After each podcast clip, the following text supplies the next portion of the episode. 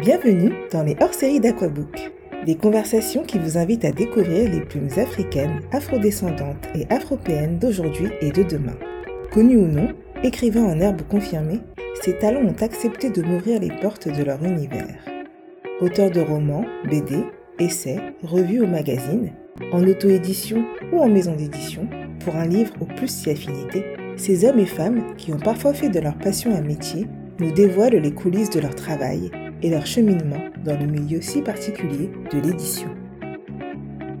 Benoît d'Afrique est un touche-à-tout, photographe, poète de talent et désormais directeur de publication de la revue Débridé, une revue littéraire artistique qui se veut un carrefour entre les plumes reconnues et celles d'ici et d'ailleurs, plus jeunes mais non moins talentueuses.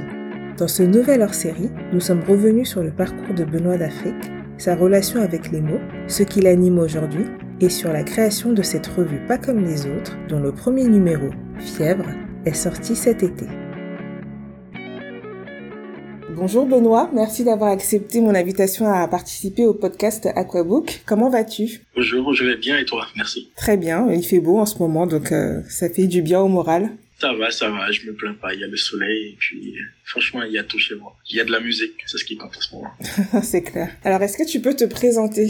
Oui, oui, c'est une question que j'ai souvent du mal à répondre. Je suis le fils de ma mère, c'est-à-dire un homme libre, un rêveur qui milite pour la lumière et qui n'a pas le droit de baisser sa garde, qui n'a pas le droit à l'erreur et surtout qui doit dormir très tard pour réveiller tôt. Et jusqu'ici, je fais de mon mieux pour honorer mes rendez-vous avec l'horizon, la curiosité, la persévérance c'est tout ce que j'ai à dire à mon propos.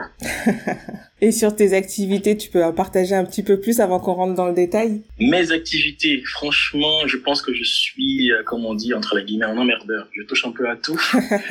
Euh, je suis photographe et poète à mes heures perdues. Et puis, euh, je suis directeur de publication, hélas, de la revue Débridé. C'est une revue littéraire artistique. Je dis hélas parce que c'est pas facile de sélectionner, surtout quand on reçoit en grande partie que des bonnes contributions. Il faut faire un choix parce qu'il y a toujours une politique de page et il faut choisir quand même. Et ça, c'est pas très cool. Exactement. Choisir, c'est renoncer, comme on dit.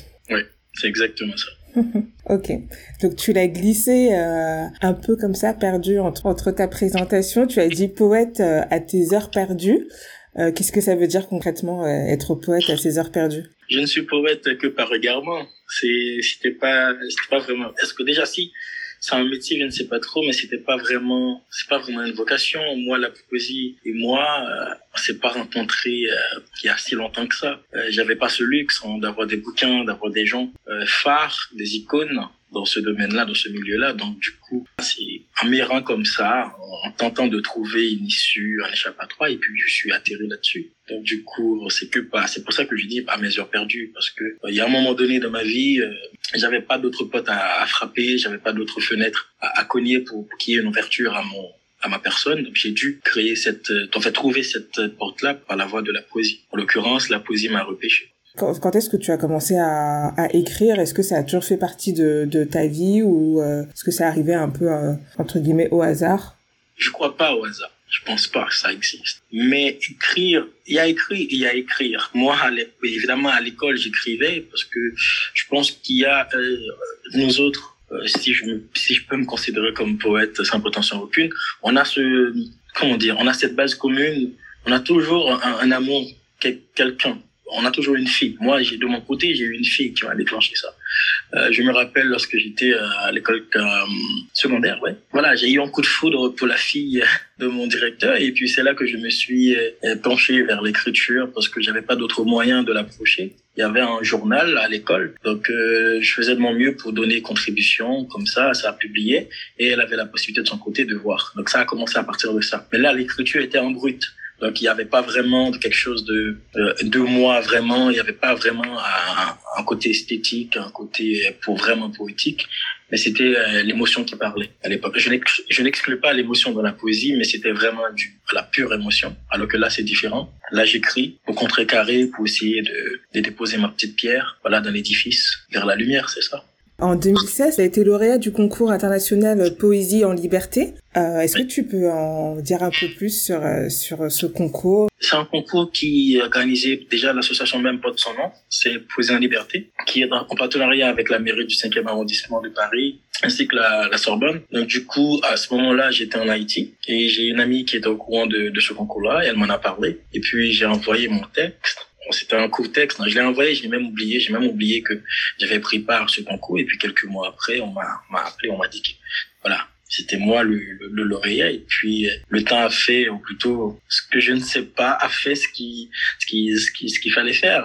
Parce que moi, dès la première fois qu'on m'a appelé pour me dire que j'étais lauréat, j'ai pas cru. Donc euh, j'ai dû attendre deux trois autres coups de fil pour placer ma confiance et parce que je, je sous-estimais comme je te disais euh, ce que j'écrivais parce qu'avant c'était que de l'émotion. Donc en gros, j'entre de plein pied dans la poésie réelle à partir de cette année-là lorsque on m'a dit que j'étais lauréat. Donc c'était un concours extraordinaire. Il y a quoi? Plus de 150 pays comme voilà qui ont participé. Et je crois que j'étais le deuxième haïtien voilà à avoir remporté ce prix. D'accord, donc euh, finalement euh, une, euh, une consécration qui, qui célèbre et qui valorise ton travail. On peut dire ça, on peut dire ça. Mais j'étais pas conscient. J'étais vraiment pas conscient de, de ça parce que, comme je te dis, j'ai sous-estimé ce que j'écrivais. J'ai, j'ai pas cru dans le premier coup de fil. Peut-être après, en arrivant en France, par les rencontres, les échanges et les regards croisés, et là, j'ai commencé à faire, voilà, à tutoyer la conscience, la réalité. J'ai quitté un petit peu l'émotion pour pour essayer de voilà de, de comprendre euh, l'impact un tout petit peu euh, de mon travail, de ce que je pouvais faire. Mais avant, euh, je ne savais pas si déjà mon travail, c'était si, si c'était déjà un travail, pouvait bénéficier d'une quelconque valorisation. Donc c'est à partir de 2016, en arrivant en France, j'ai su que je pouvais créer quelque chose et, le soumettre à, une valorisation de quelqu'un. Donc on va dire que au départ, t'écrivais euh, par passion, par besoin ou par instinct, et sans avoir d'objectif derrière, et, sans penser que peut-être ce que tu écrivais pouvait avoir, euh, enfin, pouvait être valorisé, pouvait plaire, pouvait toucher euh, un public. Exactement. Avant, j'écrivais pour plaire, mais c'était c'était pour plaire uniquement à une seule personne. mais c'est déjà bien. Comme on dit, on maîtrise pas l'émotion et ça a jailli. Ça a donné quelque chose de plus sérieux, je pense. Et donc euh, depuis, euh, tu as quand même une belle euh, route que tu suis, puisqu'il me semble que tu viens de bénéficier d'une bourse d'écriture de la région Île-de-France, et du coup tu vas être en résidence pendant six mois à la Maison des Jardins. Donc est-ce que tu peux en parler un peu plus, parce que moi je suis, je connais pas du tout. C'est l'ancienne maison de, de de Balzac et qui, euh, qui est consacré majoritairement aux souvenirs républicains de son ancien propriétaire, Léon Gambetta. Donc c'est une maison qui, voilà, qui est sous la direction du domaine national de Saint-Cloud, à Sèvres. Et puis, euh, comment dire, moi je m'y attendais pas à être admis là-bas parce que c'est la toute première fois que quelqu'un va être séjourné dans cette maison puisque c'est c'est comme un musée. On paye pour aller visiter. Il y a encore les le lit de Balzac, il y a tous tous ces tous ces trucs qui qui sont là-bas. Donc je je m'attendais vraiment pas. Et puis euh, il y a un ami à moi qui est euh, l'ancien directeur de l'Institut français de Lettonie. Je lui ai parlé. Il a il a proposé ma candidature aux gens du domaine national de Saint-Cloud. Ils ont lu mon dossier. Ils ont perçu que il y a quelques traits similaire entre mon projet et ce que faisait ou ce que disait euh, Honoré de Balzac et ils ont compris euh, que ça ne pouvait être euh, qu'un meilleur endroit pour m'accueillir et ça a été fait tranquillement. Ok, et en quoi va consister en fait ta résidence, euh, enfin concrètement? Ma résidence vise à mieux faire connaître la poésie contemporaine à un large public déjà, notamment auprès des lycéens. Les lycéens parce que c'est la région Île-de-France qui finance les lycées, surtout les lycées pro. Donc l'objectif aussi est de faire connaître le travail de résidence qui est en cours et d'associer des acteurs culturels du territoire à une programmation de rencontres originales. Ça peut prendre des formes variées, euh, des rencontres croisées sont programmées et puis il y aura des, des ateliers d'écriture, lecture, tout ceci en accord avec les objectifs et, et et il va, y avoir aussi euh, d'autres auteurs, d'autres artistes qui vont être présents. Je vais, je vais les inviter moi-même. Comme ça, quand on aura à faire intervention auprès du public, que ce soit dans les lycées, voilà, ils seront là aussi pour nous accompagner, pour m'accompagner. Ok, et ça a déjà commencé ou? Ça a déjà commencé, mais pour l'instant j'alterne parce que c'est ça, ça dure six mois Pas que je, je ne me vois pas m'enterrer là-bas pour six mois pour écrire. C'est que, comme je dis, moi, j'aime bouger, j'aime toucher à tout. Donc, euh, moi, j'habite dans mon appartement et parfois, quand il me plaît, je, je me rends là-bas. Parfois aussi, je fais l'inverse. Je reste là-bas pour le, temps que j'aime, le temps que je veux. Et ensuite, je, je retourne chez moi. Mais j'alterne. Rien ne m'oblige à rester six mois et, et clé là-bas. Rien ne m'oblige. Donc si on veut euh, te rencontrer euh, pour les six prochains mois, on saura, euh, on saura où se rendre. Exactement. Alors en 2018, tu as publié ton premier recueil de poèmes intitulé L'enfant n'est pas mort, qui est paru aux éditions Z Z4, pardon. de quoi parle-t-il et quel a été le processus en fait d'édition de ce recueil? Euh, ce recueil, si on peut l'appeler comme ça, c'était pas vraiment un recueil hein, au départ parce que c'était tout de suite après la mort de ma mère. J'ai perdu ma mère euh, en janvier 2018. Donc du coup, euh, personnellement, j'ai un problème, c'est un problème génétique puisque je suis pas le seul. J'arrive pas à pleurer. Enfin, pas que j'arrive pas à pleurer, mais en tout cas, je pleure pas comme les autres. Je, je verse pas de larmes. Donc du coup, c'était pour moi la seule façon de pleurer, même si les larmes étaient invisibles. Donc du coup, j'ai rédigé ce que j'avais envie de dire. J'ai rédigé mes ressentiments sur le coup. Je crois que j'ai tout rédigé euh, dans moins d'une semaine. Et deux semaines après, j'avais un ami éditeur. Il vivait en Suisse à l'époque et je lui ai envoyé. Euh, il m'a demandé qu'est-ce que j'avais dans le tiroir. Je lui ai dit écoute, j'ai rien à part des trucs que j'ai écrits pendant voilà pour passer le, euh, cette situation-là, ce temps de deuil. Et je lui ai envoyé euh, les quelques textes. Une semaine après, il m'est revenu. Il me dit euh, est-ce que tu connais Albert Cohen? Je dis non. Il me dit, il a écrit le livre de ma mère. Tu me fais penser à lui. Et puis, tout de suite, ça s'est enchaîné. Et puis, après deux semaines, il me dit, écoute, je vais le publier. Et ça s'est fait comme ça. Oui, donc finalement une circonstance euh, compliquée et toi qui as eu besoin de, enfin qui a ressenti, qui a ressenti pardon le besoin d'écrire pour faire ton deuil et pour euh, laisser euh, sortir les émotions que tu avais, qui finalement euh, donne donne des textes qui ont qui ont été publiés quoi. Je pense que c'est le seul but positif de la souffrance. Mm-hmm. Ça peut te permettre, en tout cas t'admettre à une petite création, pas grande pas grande chose, mais une petite quand même création. Mais c'était pas le but de crier, c'est d'évacuer le but. Et ça c'est passé vraiment comme ça. Et puis, euh, c'était un, un, un, document que je voulais pas publier parce que ça parlait de ma petite vie intime, de ma mère, tout ça. J'avais jugé sur le coup que voilà, ça avait été un petit peu de l'égoïsme de partager ces écritures amères avec un public que je connais pas trop. Et Daniel m'a dit à l'époque, bah, écoute, si tu écris bien et que ça me fait penser à un auteur, pourquoi ne pas te publier? Et il a fait la suite. C'était comme ça. Oui, je comprends en effet que tu n'es pas écrit avec l'objectif d'être publié parce que finalement tu te, tu te confiais, c'était assez personnel. Exactement. Donc euh, au départ, pas du tout un objectif euh, euh, de publication littéraire. Et aujourd'hui, est-ce que ça a changé? Parce qu'il me semble que tu travailles sur un autre recueil, non? Si je dis pas de bêtises.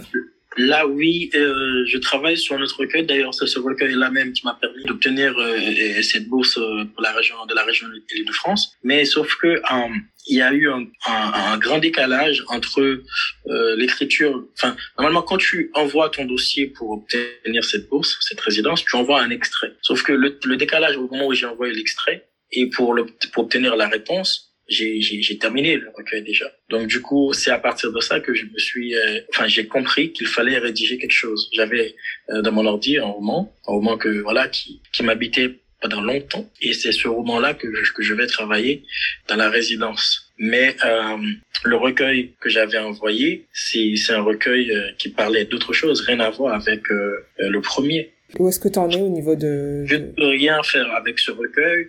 Pour l'instant, il est chez Castor Astral, mais en même temps, il a été envoyé à un concours, à un prix, et c'est le prix de la vocation. Donc, même si c'est accepté chez Castor Astral, ils peuvent pas le publier. Pour l'instant, j'ai, j'ai pas encore de contrat avec eux, mais euh, c'est, c'est susceptible d'arriver.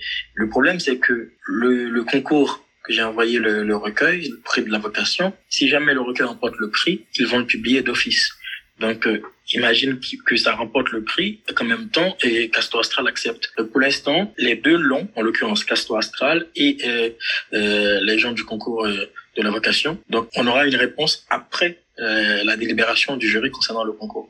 Ok, très bien. Alors on va passer à la deuxième partie, on va parler un peu plus de d'un autre de tes projets, car tu fais beaucoup de choses. Tu es notamment membre de l'association Le Cénacle des 13 qui a été fondée en, en 2019. Est-ce que tu peux parler de, de cette association, en quoi elle consiste? En 2019, euh, j'étais en résidence euh, à la Centrale 22, c'est à côté de Recollet, à Gare de l'Est. Et puis, euh, je me sentais seul, pas seul euh, humainement, un peu, mais je me sentais poétiquement seul. Donc, du coup, euh, j'ai eu l'idée de, de, de, former euh, cette association. Avant, c'était pas une association. Dans ma tête, j'avais voulu, je voulais faire un, un collectif euh, fédéré, euh, voilà, qu'on se retrouve entre écrivains, poètes, photographes. C'était ce que je voulais faire, rencontrer et, et puis qu'on s'attable autour d'un sujet commun.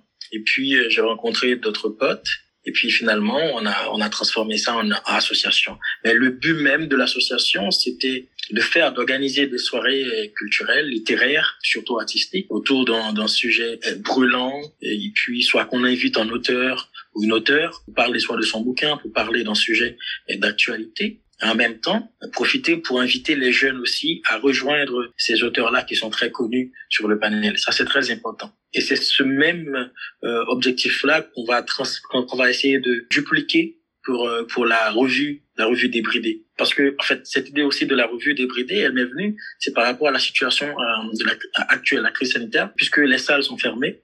Donc on peut pas organiser des activités. Donc je me suis dit, on va faire une revue ça peut pas empêcher quelqu'un de participer. Donc la revue, c'est une sorte de, de brèche pour les, les, les plumes neuves, les, voix contemporaines, et puis euh, essayer de, de, publier les plumes très connues, juxtaposer des plumes très peu connues. Comme ça, tout le monde est gagne en même temps.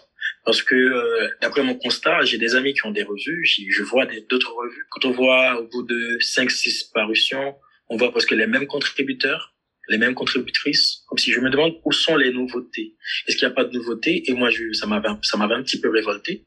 C'est pour ça qu'on a créé Débridé. Donc, il faut vraiment, il fallait avoir des idées débridées, des idées pour casser les codes, des idées pour essayer de casser les dictats. Si tu veux voir ta contribution euh, s'accoler dans une publication, dans une revue, il faut que tu sois ami de la personne qui est responsable de cette dernière. Moi, cette idée me, voilà, me, me déplaisait totalement. C'est pour ça qu'on a créé Débridé. Et je comprends tout à fait ce que tu dis parce qu'en effet, quand on regarde la liste des contributeurs, euh, il y a Abdel Malik, euh, qui euh, Steve Wilfried Mugengi, qui d'autres encore, enfin Gaël Bellem, voilà Blazendala. Donc quand même pas mal de de, de beau monde. Et on a aussi Eugène, Eugène Ebonné. Oui. Je sais pas si tu le connais. Non.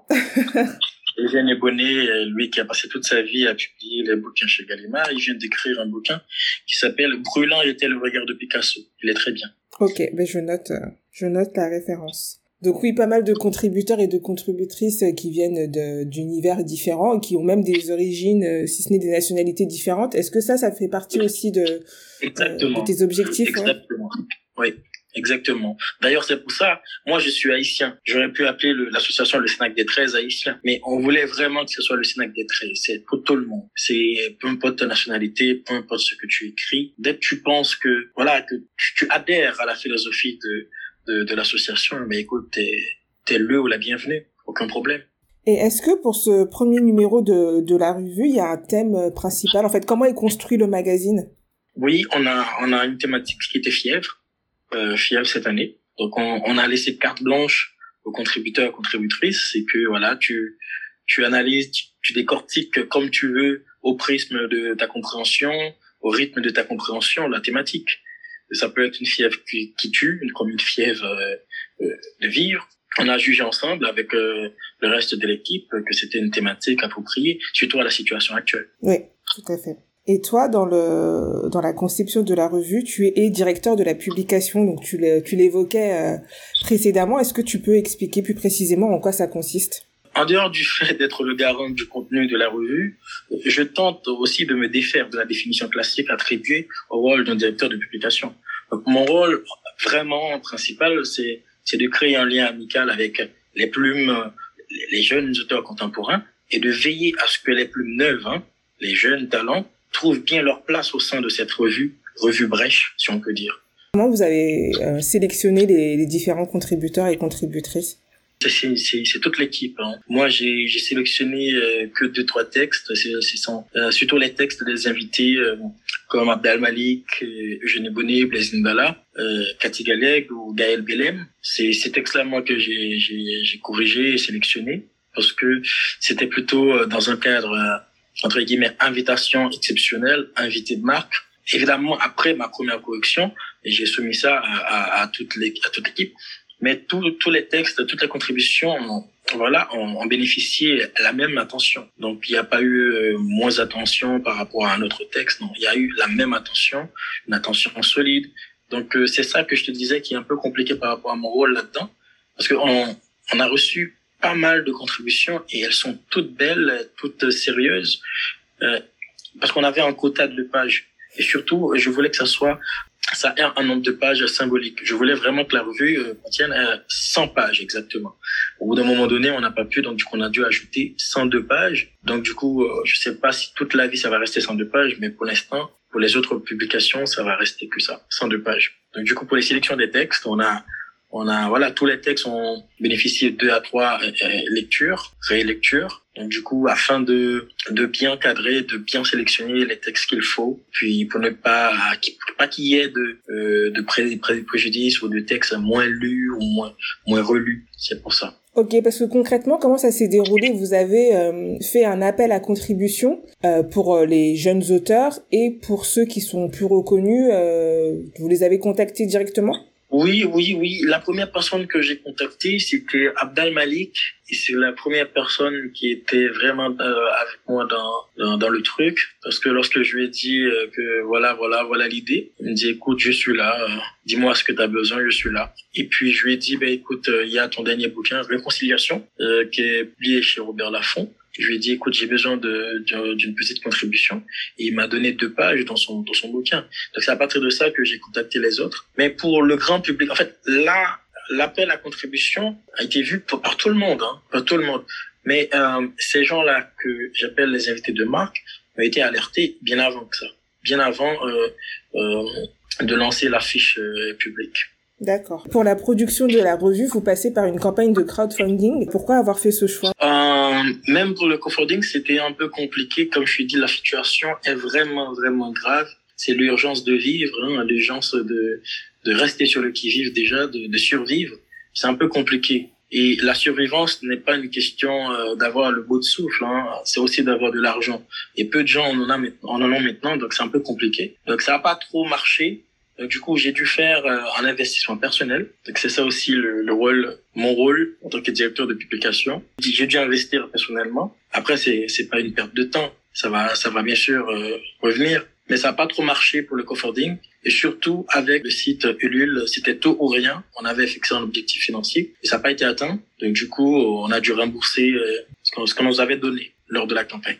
Qu'est-ce qui explique selon toi que ça n'avait pas fonctionné? Je sais qu'il y a de, des tas de, de, de, campagnes qui voient le jour euh, sur différentes plateformes. Ben moi, je trouve le projet hyper intéressant. Je l'ai, je l'ai, je l'ai découvert euh, tout récemment. Donc euh, justement, je me posais la question qu'est-ce qui fait que malgré les belles têtes d'affiche, un projet qui est intéressant, multiculturel. C'est un problème de, de temps. C'est un problème de temps. Et puis, comment dire? C'était vraiment ça, un problème de temps. Et puis surtout, c'était, c'était aussi le site, la, la politique du site Ulule, c'était tout ou rien. Par exemple, là maintenant, on a relancé, euh, si jamais, moi, j'étais pas trop au courant, si on avait fait ça sur euh, Eloasso ou autre site, ça aurait pu marcher parce que là maintenant, on, a refait un autre appel, mais on lance pas ça euh, publiquement. Si la personne veut, voilà, elle va sur le, la page, ma page ou la page du Sénac, elle va voir le lien.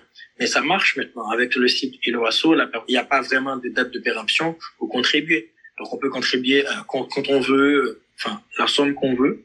Ça va pas, euh, c'est pas tout ou rien sur sur Iloasso. Là, tu peux contribuer aujourd'hui et deux jours après, nous on encaisse. Donc ça, c'était l'erreur de départ.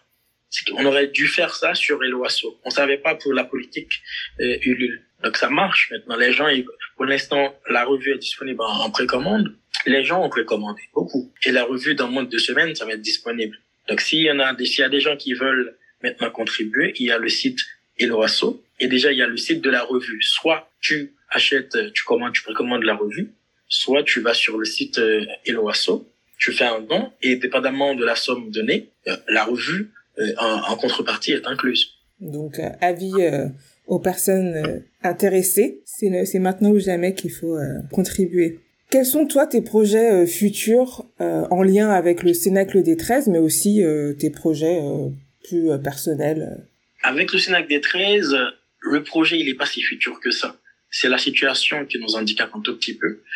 on voulait organiser un festival puisque je t'ai dit dès le départ, le but même de l'association, c'était d'organiser des soirées culturelles autour des auteurs, autour d'un sujet, en invitant un max de gens, euh, je sais pas, un max d'auteurs, 2, 3, 4, 5, même 10, qui partagent l'intérêt commun, en l'occurrence la littérature. Et pour parler, c'est pas comme étonnant voyageur, mais dans un cadre plus, euh, plus petit, plus petit on peut dire ça, et puis euh, essayer de mettre sur, sur, sur la table un sujet, essayer de mettre des thématiques pour, pour débattre, et puis essayer de concocter quelque chose ensemble. C'est ça, moi, que j'ai toujours voulu faire. Sauf que avec euh, la situation actuelle, c'était un peu compliqué. Après, pour personnellement, moi, ma vie, c'est d'écrire, euh, de terminer mon roman, et puis... Euh, moi, je suis photographe aussi de base, donc reprendre la photographie parce que j'avais déposé mon appareil photo. Ok. Et pour euh, pour le projet de festival, effectivement, quand tu euh, quand tu disais au départ que c'était un futur euh, pas si lointain, J'espère que ça va effectivement se, se concrétiser. Là, on a, j'ai l'impression qu'on qu'on sort un peu de la crise. Je veux pas trop euh, m'avancer, mais il y a bon espoir que qu'on puisse à nouveau se réunir et que tu puisses euh, organiser ce festival. J'imagine que ce sera aussi un festival euh, avec des, des auteurs et autrices. Enfin, pas pas un festival franco-français, je veux dire. Il va y avoir aussi des gens, les pas mal de les gens qui ont contribué dans la revue seront là sans doute, et aussi des des, des, écrivains venus d'ailleurs exemple, Blaise Ndala, il est bien sûr euh, euh, congolais d'origine, voilà, d'expression française, mais il, vit au Canada. Donc, il y aura pas mal d'auteurs, euh, voilà, qui, qui seront là, sans doute, mais qui, ne résident pas forcément en Europe. Mais en grande partie seront présents les auteurs, les contributeurs dans la revue des bruits. Et d'ailleurs, c'est une bonne chose qu'on ait cette revue-là, parce que ça peut être le plat, le plat à manger ensemble lors de nos rencontres, le plat à discuter. Qu'est-ce qui te motive dans le fait de, de réunir euh, tous ces auteurs euh, d'univers un peu euh, différents? Qu'est-ce qui te pousse à, à essayer de, de, rassembler toutes ces plumes? Je suis là, je suis là où je suis actuellement, c'est grâce à des rencontres, grâce à des regards croisés, des, des salutations, des rires échangés. C'est une, moi je pense que la rencontre, c'est, une autre, c'est s'accorder une seconde chance d'aller plus loin et puis quand on rencontre quelqu'un, on n'est pas tout seul, on est ensemble. Et comme on le dit souvent, ensemble, seul on peut aller loin, mais ensemble on peut aller encore plus loin. Moi, je, moi je suis pour l'autre. J'adore l'autre parce que sans l'autre, je, ne sais pas qui je suis d'ailleurs. C'est l'autre qui pourrait me définir. Et donc, euh, je pense que c'est une bonne chose de rencontrer. Il faut pas se figer dans ces idées, euh, comment dire, euh, les idées qu'on a depuis 15 ans, 16 ans. Il faut aussi changer les idées. Pour changer les idées, il faut aller vers l'autre il faut changer les décors. Donc je pense que c'est une bonne chose quand on rencontre l'autre, parce que la différence, ça fait beaucoup. On apprend beaucoup de l'autre, et moi je suis aussi pour la différence. La différence ne me diffère pas.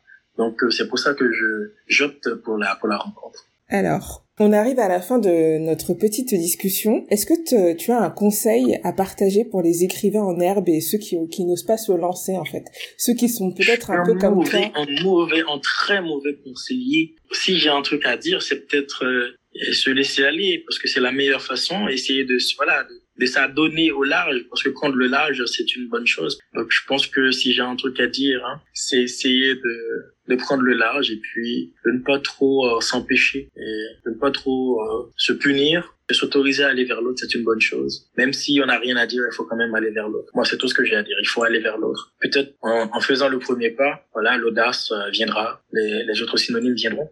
Ben tu vois, moi je trouve que c'est un super conseil, donc euh, je suis pas d'accord avec ce que tu disais au départ.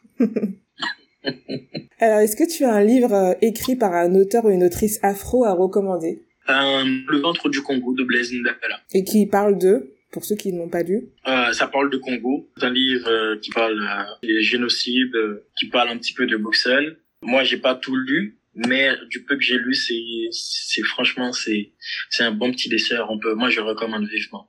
Ok, c'est noté. Et dernière question, donc euh, je crois savoir en faisant mes petites recherches que tu es très proche d'Alama Bankou. Est-ce que tu le considères un peu comme ton alter ego littéraire ou alors comme un mentor? J'ai envie de dire, temps sur aucune, que je le considère simplement comme une amie. C'est ça qui compte, c'est tout ce qui compte. Après, pour plaire euh, aux yeux littéraires, je pense que mentor, il faudrait déjà qu'on cohabite ou qu'on ait un, échange assidu au quotidien, alter ego un peu. Je dirais, il est un pan, ce qu'on appelle alter ego, à un autre pan d'un mentor. Et euh, comment vous vous êtes rencontrés? Alain coup, on s'est croisés par un ami commun. C'est un propriétaire d'un bar. C'est un bar Gyps. ici à Châtelet. Et moi, je, je mets souvent mon chapeau. Et Alain aussi, il portait, il porte souvent son chapeau, mais on se connaissait pas avant. Et j'étais dans le bar, il y a le propriétaire du bar qui m'a appelé, il m'a dit, euh, viens, il, enfin, il nous a appelé, il m'a appelé, il a appelé Alain. Et puis, euh, on a commencé à, à, parler ensemble, à boire ensemble. Et puis là, on a commencé à parler de quelques Haïtiens, des auteurs très connus. Et là, il, au, départ, il m'a, m'appelait pas par mon nom, mais il m'appelait Haïtien, le Haïtien. Et puis, au fil du temps, ça, voilà, ça s'est concrétisé de mieux en mieux. On passait du temps ensemble, beaucoup de temps ensemble. On fait tout ce qu'on a à faire ensemble. On, fait vraiment des trucs ensemble. Parfois, on organise des petits projets ensemble. Il corrige mes bouquins parfois. Il lit ce que j'écris. Moi, je suis très difficile euh, en amour comme en amitié. Moi, dès que j'arrive à échanger et à boire un verre avec l'autre, sans qu'il n'y ait pas de, de tapage, je pense que je peux te considérer comme un ami. Donc ça a été fait et ça se fait encore. Avec Alain, c'est comme ça. C'est valable aussi pour Abdel Malik. Donc c'est un peu pareil. Abdel Malik, euh, très humain, très ouvert. Donc la première fois qu'on s'est vu, euh, c'était en, pleine pandémie. On a enlevé nos masques, on s'est serré la main très fort et on s'est pris en photo, on a parlé. Donc c'était comme ça, ça a été fait. Très rapide, très amical.